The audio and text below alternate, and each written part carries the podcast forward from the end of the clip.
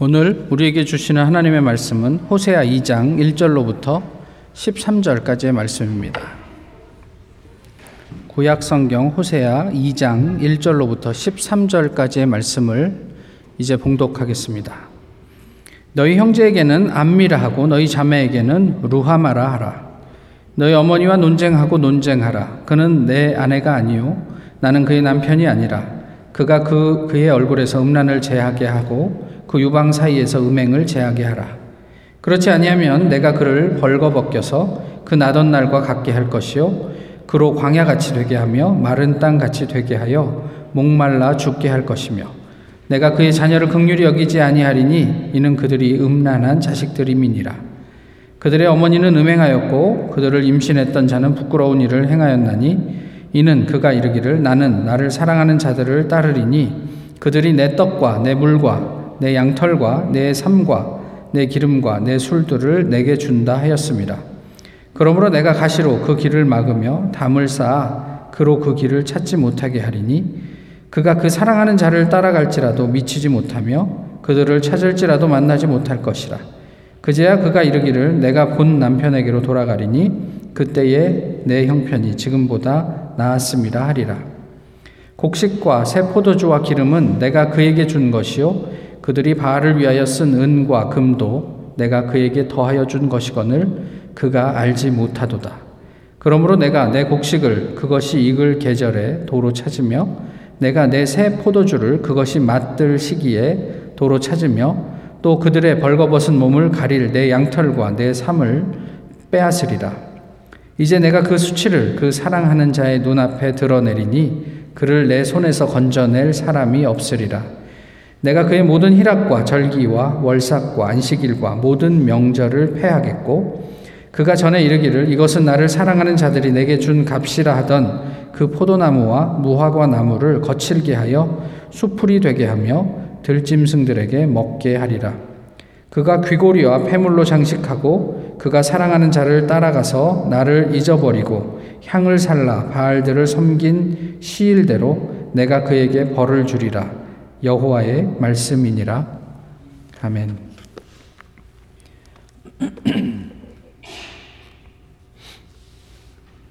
종교에 대한 경직된 생각들이란 제하의 어떤 강연이 있었어요. 제가 강연자는 아니지만 그냥 한번 읽어 드리겠습니다. 왜 우리는 교회 가면 꼭 믿어야 되고 절에 가면 꼭 다녀야 되고 또 한번 내가 어릴 때 교회 다녔으면 절에 가면 안 되고, 절에 다녔으면 교회 가면 안 되고, 왜 그렇게 굳이 생각을 하세요? 지금은 시대가 달라졌어요.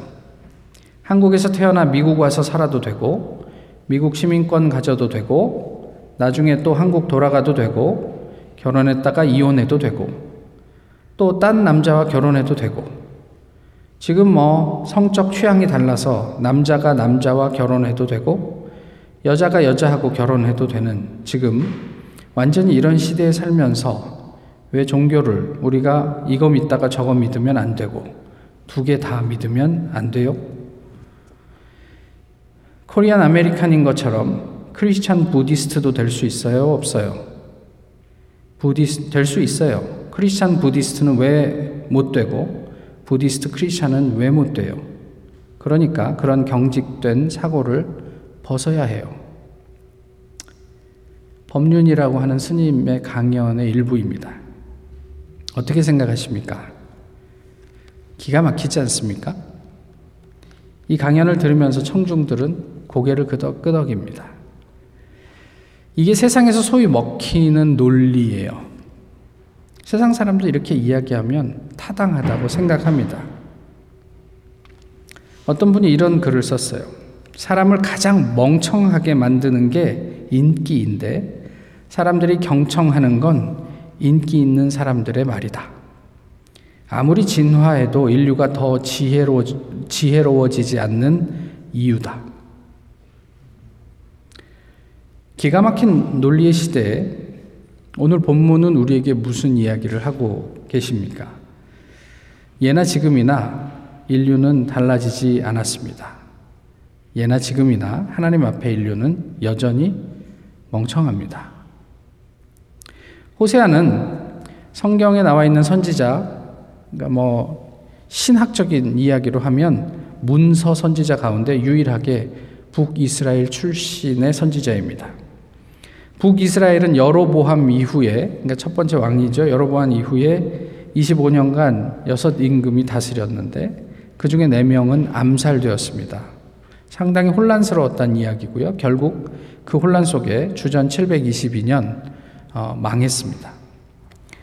호세 선지자는 수도인 사마리아와 또 베델에 소위 말해 왕립 성소가 있었는데 그 성소에서 일하는 지도자들 그들의 우상 숭배를 고발하고 있습니다. 어떻게 너희들이 하나님을 떠나서 이렇듯 우상을 숭배할 수 있느냐? 이것을 이제 음행에 빗대어서 묘사하고 있지요. 이에 대한 하나님의 처벌은 무엇이냐면 그냥 내버려 둠이었어요. 그렇게 하나님의 방치 속에서 북이스라엘은 아, 멸망하고 말았습니다. 물론 그 과정 중에 아, 북이스라엘 사람들의 자구책도 있었죠. 그래서 뭐 주변에 있는 강대국들에게 좀 기대도 받지만 사실 결과적으로 아무런 소용이 없는 일이었습니다. 하지만 호세아는 거기에서 그치지 않고 소망을 이야기합니다. 그러니까 하나님의 형벌이 있지만 또 그런 시간들을 통해서 이스라엘 백성들이 정화되면 회복될 여지도 여전히 남아있다. 이런 이야기이고 그것이 오늘 본문에 읽지 않았던 14절 이후의 내용이기도 합니다. 결국 이것은 하나님 아버지의 사랑으로 귀결되게 되는데요. 이러한 일련의 어떤 내용들, 특별히 호세아 선지자의 상징 행위를 통해서 하나님께서는 이스라엘에게 무엇인가를 말씀하고 계셨다 이 말이죠. 1장에서 하나님은 이스라엘을 향해 심판을 선고 어, 예고하십니다. 그러면서 이제 그 고멜과의 사이에서 아이들에 대한 이름으로 그런 이야기들을 이끌어 가시는데 첫 번째 아이의 이름이 이스르엘이에요.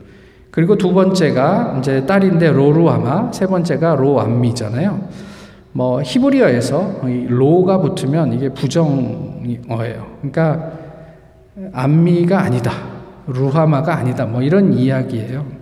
그, 그, 그 이름의 뜻은 어, 오늘 본문을 읽어보시면 성경이 이야기를 하고 있죠. 그런데 처음에 심판을 예고하시, 예고하시다가 오늘 본문에 와서 분위기가 갑자기 바뀌어요.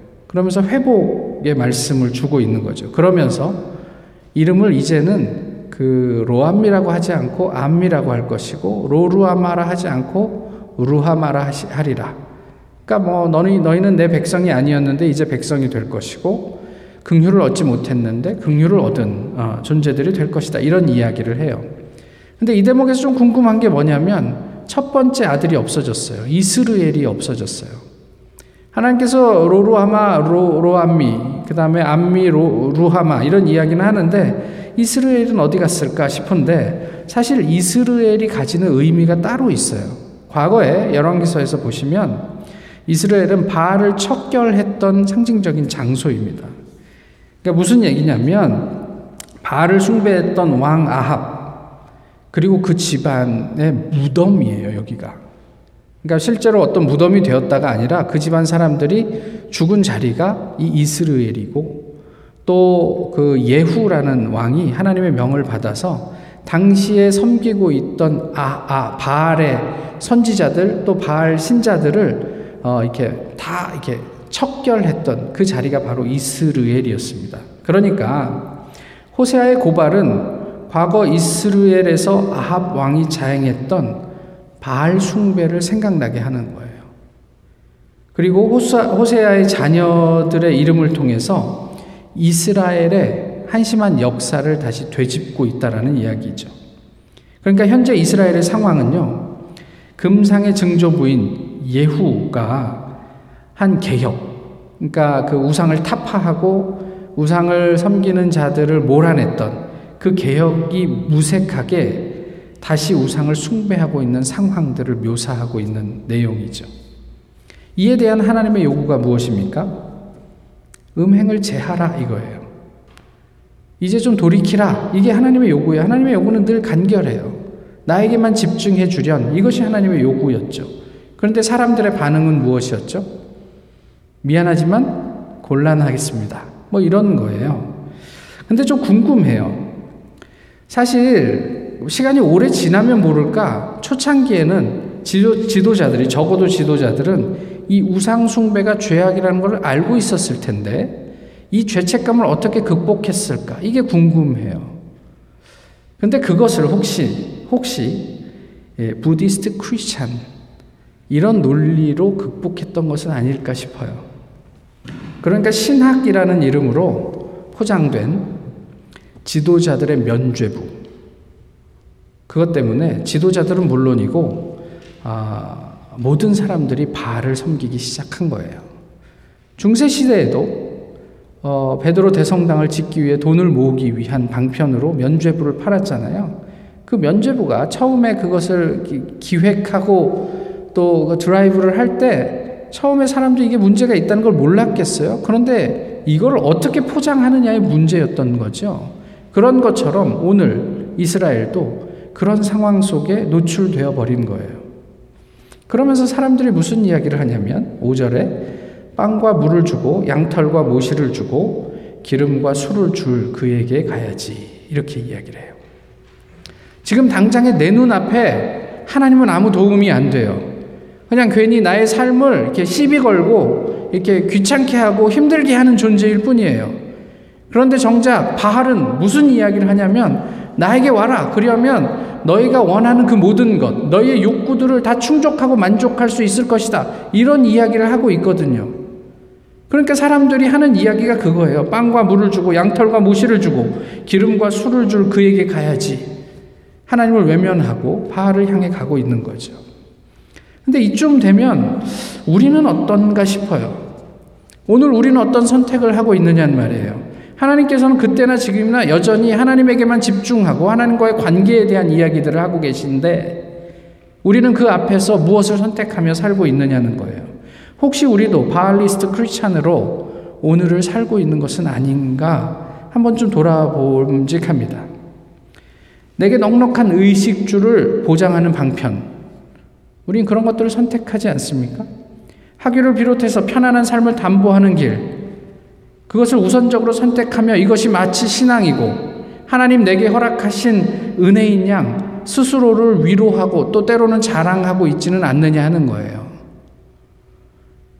뭐 내가 이, 이만한 자리에 올랐다. 이것이 하나님의 은혜라고 표현하지만 사실은 우리의 욕구 아니었어요? 그 자리를 선택하고 간 것은 하나님께서 언제 우리한테 세상적으로 유력한 사람이 나의 사랑을 받는 사람이다. 이런 이야기를 하신 적이 있어요.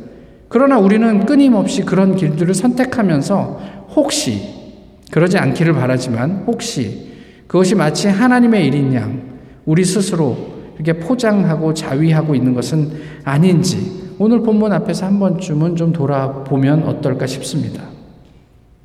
어쨌든 이스라엘 사람들, 그런 어떤 선택에 대해서 하나님의 말씀을 한번 들어보세요.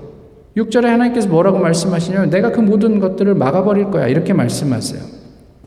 왜 그러냐면 7절에 그렇게 모든 길이 막히고 원하는 길을 찾지 못해야 본 남편을 생각할 테니까.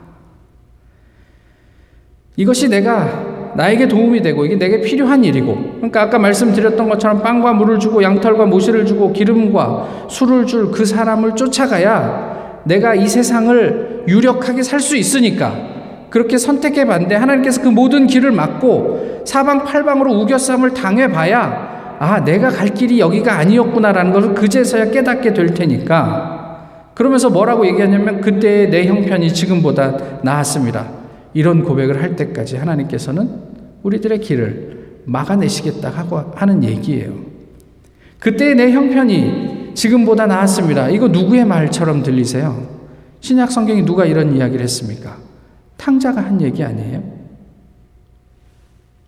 하나님의 방해 또는 유기, 내버려 둠, 그것은 결국 우리를 향한 사랑이었습니다. 탕자를 한번 생각해 보십시오. 뭐 잘 아는 이야기지만 아버지가 살아계신데 내 몫의 유산을 저에게 주십시오. 그리고 그 돈을 챙겨서 타국으로 떠나지 않습니까? 아버지를 떠나는 순간부터 아들은 아버지가 없는 사람이었습니다. 단 한 번도 아버지를 기억해 본 적이 없어요. 적어도 아버지에게 받은 그 돈이 내 손에 쥐어 있는 한 그는 아버지를 생각할 겨를이 없었습니다. 그러나 아버지는요. 아버지는 아들이 집을 떠날 때부터 다시 돌아올 때까지 단 한순간도 아들과 떨어진 적이 없어요. 아들이 돌아오는 그날도 아버지는 아들이 혹 돌아올까 하여 아들을 기다리고 있었습니다. 유기처럼 보이는 아버지의 인고의 기다림의 의미가 오늘 본문에 녹아 있어요. 신약에서만 하나님의 사랑, 아버지의 기다림을 이야기한 게 아니에요. 호세아를 통해서 하나님께서 우리에게 하시고 싶은 말씀이 무엇이냐면 우리가 어떤 선택을 하고 하나님으로부터 멀어지는 선택을 하더라도 하나님께서는 그 자리에서 그대로 그와 함께 기다리고 계셨다. 이렇게 얘기하시는 거예요. 단 한순간도 그를 생각하지 않은 순간이 없어요. 언젠간 돌아오겠지. 그 돌아올 자리를 준비하고 기다리고 있었다. 이게 성경이 우리에게 말씀하고 있는 내용이에요. 하나님께서 한 가지 중요한 말씀을 하시죠. 지금 우리가 누리는 모든 것이 하나님의 은혜임을 말씀하고 계세요. 그런데 문제는 뭐냐면요. 우리가 그걸 몰라요. 알지 못한다. 이렇게 말씀해요. 곡식과 세포주주와 기름은 내가 그에게 준 것이요. 그들이 바알을 위하여 쓴 은과 금도 내가 그에게 더하여 준 것이거늘. 심지어는 우리가 우상에게 갖다 바친 그 은과 금도 하나님께서 그들에게 허락해 주신 거예요. 뭐 때문에? 그들의 생존을 위해서, 그들의 삶을 위해서. 그런데 문제는요, 그들이 그것을 알지 못한단 말이에요. 그렇습니다. 지금 우리가 누리는 모든 것, 기회와 시간까지도 분명히 하나님께서 우리를 위해 허락하신 은혜입니다. 이것이 비단 나만을 위한 것이겠느냐는 말이에요. 세상을 향한 하나님의 선물이란 말이에요. 성경에 기록되어 있잖아요. 하나님께서 믿는 자와 믿지 않는 자에게 동일하게 해와 비와 뭐 이런 모든 것들을 허락하신 것. 그것이 하나님의 은혜가 아니고 무엇이냐 말이에요. 내가 선택한 자식들에게만 그런 것들을 허락하셨어요? 아니요. 모든 사람에게 허락하신 거예요. 내가 너희를 위해 마련한 것이다, 이것이. 그런데 너희는 모른다. 이렇게 말씀하시죠. 지금 우리는 어떻습니까? 그것을 알고 있습니까? 알고 있는데 나만을 위해서 움켜쥐고 있습니까? 아니면 알고 있기 때문에 하나님 앞에 이것을 고민하고 있습니까? 더닝 크루거 이펙트라는 게 있다. 특정 지식이 많을수록 자신은 모자란다고 생각하고 아는 게 없을수록 자기는 다 안다고 생각한다는 것. 시건방은 멍청하다는 증거다. 그런 부류는 웃고 넘기는 게 낫다. 꼭 잘 모르는 사람이 다 아는 것처럼 이야기한대요. 공부하면 할수록 내가 모르는 게 많구나는 안 돼요. 이런 생각을 해봐요. 우리나라 경제 규모가요, 사실 세계 열 손가락 안에 들어요. 우리나라 잘 사는 나라입니다. 어디를 가도 우리나라보다 잘 사는 나라 그렇게 흔치 않아요. 근데 그 경제 규모에 비해서 세계에 미치는 영향력은 되게 미미하지 않습니까? 뭐 세계 어느 나라가 우리나라를 그렇게 대단한 나라로 카운트합니까? 왜 그럴까? 프랑스의 대통령이 누구죠? 이 마카롱? 이 마크롱이 대통령 될 때 나이가 몇 살인지 아세요? 39살이었어요. 우리나라에서 유력한 그 정치인 중에 가장 어린 시절에 그, 그 국회의원에 당선된 분의 나이가 20, 20몇 살이었어요. 뭐 그러니까 뭐 삼김 시대 때나 가능한 이야기이기는 해요. 근데 그분들이 지금도 정치를 하고 있어요. 어, 프랑스를 좀 생각을 하면서 이런 생각을 해봤어요. 혹시 우리나라의 어떤 미미함이 이 지나치게 노쇠해진 정치력 또는 젊은 사람들을 포함해서 젊은 정치인들을 포함해서 또는 뭐 행정가들을 포함해서 너무 구태한 때문은 아닐까 이런 생각을 좀 해봤어요. 아울러 교회를 고민합니다. 교회도 끊임없이 개혁하고 고민하고 그 생각이 젊어진다. 또 이렇게 모험을 하고 이렇게 뭔가 꿈을 꾸고 뭐 이렇게 되지 않으면 아니 우리가 살아가는 모든 것이 하나님의 공급하심이라는 사실을 알지 못하면 우리 교회는 그 규모와 상관없이 또 우리가 실제로 감당하는 사역과 무관하게 사회에서 느끼는 영향력은 미미할 거예요. 한국 사회에서 social work, 사회봉사, 대사회봉사 가장 많이 담당하는 어, 그, 그, 그 그룹이 어딘지 아세요? 개신교예요. 압도적입니다. 개신교가 그 모든 social work 자리에서 다 빠지면 사실 한국의 어떤 그런 그런 영역들은 어쩌면 굉장히 위기를 당 맞게 될지도 몰라요. 그럼에도 불구하고 개신교가 사람들에게 인식되는 그 영향력은 거의 없습니다. 맨날 욕만 먹어요. 일은 죽어라고 하고 많은 일을 감당하고 실제로 사람들에게 주는 영향력은 거의 없어요. 세상은 그런 우리를 통해 하나님을 보기는커녕 그저 그냥 웃어 넘기고 있는 것 같다는 느낌을 받아요. 망각과 무지의 결과는 참담합니다. 오늘 9절 이하의 이야기인데요. 우리가 지금 행하고 꿈꾸고 있는 그 모든 것, 무엇 하나도 누리지 못하게 될 것이다. 이게 하나님의 말씀이에요. 포도가 다 익었는데 따먹을 수가 없어요. 열매가 다 익었는데 그것을 우리가 맛볼 기회가 없어요. 하나님께서 막으시겠다는 거예요. 그러나 아버지의 사랑 때문에 우리는 그럼에도 불구하고 새로운 가능성을 살게 될 것이다. 이게 호세아가 말씀하고 있는, 그러니까 하나님께서 호세아를 통해서 말씀하고 있는 간절한 호소예요. 그러므로 보라, 내가 그를 타일러 거친 들로 데리고 가서 말로 위로하고. 이거 놀랍지 않습니까? 도대체 하나님께서 그럴 이유가 무엇이 있어요? 아이, 그냥 귀찮다. 그냥 한 번 더 쓸어버리자.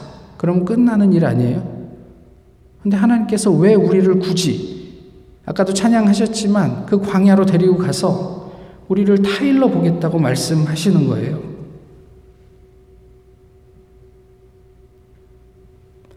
히브리서에도 이런 말씀이 있어요. 내가 결코 너희를 버리지 아니하고 너희를 떠나지 아니하리라. 탕자를 맞이하던 아버지를 한번 보세요.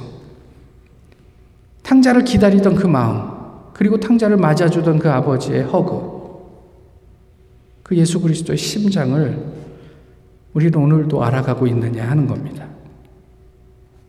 힘들어 죽을 것 같아도요, 음행은 멈추고 사랑은 멈추지 말자고요. 여기서 음행이라고 하니까 뭐 대단한 것이냐 이렇게 생각을 하지만 사실 그게 아니에요. 우리가 실제로 어떤 어려움에 직면하게 되면 제일 먼저 무슨 생각을 합니까? 이 문제를 해결해 줄 어떤 사람. 그 사람을 생각하지 않아요?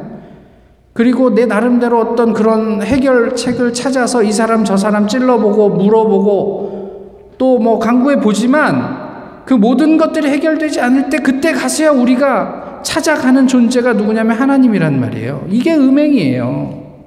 하나님께서 우리에게 요구하시는 바는 그저 언제나 우리 나와 함께 할 수 있겠니? 라고 묻고 계시는 거예요. 거기에 우리 모두의 능력이 있어요. 어린 자녀들이 아무리 자기 나름대로 뭔가 뭐, 뭐, 뭐 자기가 뭐 돈 한 100불 잃어버렸는데 그걸 아무리 어떻게 해결해 보려고 해도 어디서 해결을 하겠습니까? 부모와 함께 하는 것이 그들의 능력이에요. 기독교 신앙은요, 옳고 그름을 가리는 토론의 장이 아닙니다. 하나님의 사랑을 표현해내는 우리 각자의 삶입니다. 그게 신앙이에요. 우리의 삶을 어떻게 표현되고 있습니까? 기독교 신앙은 나의 성취로 하나님의 능력을 증명하는 게 아니에요. 우리의 필요 충분 조건이 되시는, 전부 되시는 하나님을 아는 거예요. 오늘 그 하나님을 우리는 얼만큼 알고 있습니까? 그제서야, 그렇게 하나님을 알고 나서야 세상은 하나님 나라를 자기 나름의 방식으로라도 살아내게 될 것이란 말이에요. 우리가 그렇게 살아되지 않으면 세상은 하나님을 알아갈 방, 방법이 없어요. 생택주 베리가 이런 얘기를 했더라고요. 당신이 배를 만들고 싶다면 사람들에게 목재를 가져오게 하고 일을 지시하고 일감을 나눠주는 일을 하지 말라. 대신 그들에게 저 넓고 끝없는 바다에 대한 동경심을 키워줘라. 어느 단체에 올라온 글을 하나 읽어드리겠습니다. 난 교회가 싫다. 기독교도 싫다. 온전히 내 경험에 의한 또 일부를 전체로 확대 해석하는 내 오류일 수 있겠지만 예수를 닮고자 하는 사람일 뿐인 불완전한 사람들, 그러나 스스로 자신을 구원자라도 되는 양, 선택받은 자라는 선민의식에 찌들은 오만한 기독교인들의 행태에는 구역질이 날 지경이다. 그들과 다르면 배척하고 그들의 뜻을 강요하는 무한 이기주의, 그들의 전도 행위만 봐도 알 수 있잖아. 왜 예수를 부정하는 하냐는 비난과 당신 그러다 지옥 간다는 대담한 협박, 설득이 아닌 집요한 강요, 지금 당장 예수가 아닌 생업이 중요한 이들의 일상을 방해하면서까지 예수 믿으라 강요하는 그들의 몰이해, 다름을 결코 인정하지 않는 그들, 그런 내게 결코 밉지 않은 유일한 기독교인은 C다. 내 이웃을 사랑하라는 예수의 가르침, 이웃에 대한 사랑에는 이웃에 대한 이해와 배려, 그리고 그들을 생각하는 마음이 뒷받침되어야 하건만, 목회자라는 양반들도 이웃사랑 뒷전으로 어, 뻘짓 남발하는 때에 쉼없이 이웃 사랑을 실천하는 사람이 C다. C의 3만 5천 원 기적이라는 방송을 보지는 않았지만 관련 기사를 보고 C의 미니 홈피를 돌아본 후 나는 기독교 냄새 물씬 나는 컴패션 후원을 시작했다. 기독교가 싫어 죽겠는데도 C 미니 홈피의 글들을 찬찬히 보면 마음이 움직임을 느낀다. 그는 여느 기독교인들처럼 자신을 돌보아 줄 것을 바라며 자신만의 하나님과 소통하는 글을 쓰지 않는다. 그는 나의 하나님 아버지만을 이야기하지 않는다. 오히려 그 자신보다도 다른 누군가를 돌보아 주시기를 바라며 하나님과 대화한다. 도움이 필요한 누군가가 있다면 주저함 없이 달려가서 달려가는 그 누구도 관심 두지 않는 곳에 그가 있음으로 해서 많은 사람들이 그곳에 관심을 가지게 되는 기독교인이든 그렇지 않든 머리로 막아서는 모든 것을 치워버리고서 오로지 마음만으로 그곳을 바라보게 하는 그것이 그의 효과다. 실은 기독교이지만 오로지 아이들을 보고 그리고 C를 보고 컴패션 후원을 시작했다. 사상과 이념, 온갖 편견과 머리로 가로막는 것들을 치워내고 바라봐야 할 아이들이다. 머리보다 따뜻한 가슴으로 보듬어 주어야 할 소중한 아이들이다. 내게는 치킨 한 마리 시켜 먹을 돈이지만 그 아이들에게는 그 돈이 생명과 직결될 수도 있는 돈이란다. 적은 돈, 작은 마음이지만 그것이 이웃 사람을 이웃 사랑을 실천하는 그 누군가에 의해 작은 기적이 되기를 바라는 마음으로 후원을 시작했다. 나와 같은 생각으로 작은 힘을 보태는 누군가가 또 어딘가에 있을 테고 나 혼자서라면 보잘 것 없는 도움이겠지만 분명 나와 같은 수많은 사람들의 도움에 내 작은 도움이 보태져 큰 기적을 만들어낼 수 있을 거라는 생각으로 부끄럽지만 작은 마음을 보태어 본다. 기독교가 싫어 죽겠는데도 하나님의 공급하심 또 하늘의 풍성함과 그 평안을 세상으로 알게 하십시오. 세상이 어떻게 알아요? 우리가 그것을 누릴 때만 알 수 있어요. 그러면 세상이 이렇게 고백할 거예요. 주는 내 하나님이시라.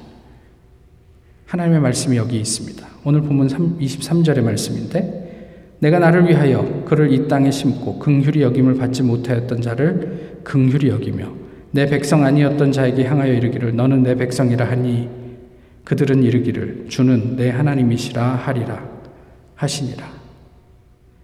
모쪼록 우리의 삶을 통해서 이러한 고백들이 이러한 역사들이 끊이지 않게 되기를 소망합니다. 하나님께서 우리를 사랑하십니다. 기도하겠습니다. 세상과 하나님 사이에서 또 육신의 소욕과 성령의 소욕 사이에서 씨름하는 저희를 극률이 여겨 주옵소서. 씨름하되 하나님과 더불어 하게 하시고 씨름하되 진리를 향하게 하시고 그 씨름을 하며 나는 없어지고 예수 그리스도를 알게 하옵소서. 그리하여 우리 각자의 삶을 통해 하나님의 사랑이 온 세상에 드러나게 하옵소서. 예수님 이름으로 기도하옵나이다. 아멘.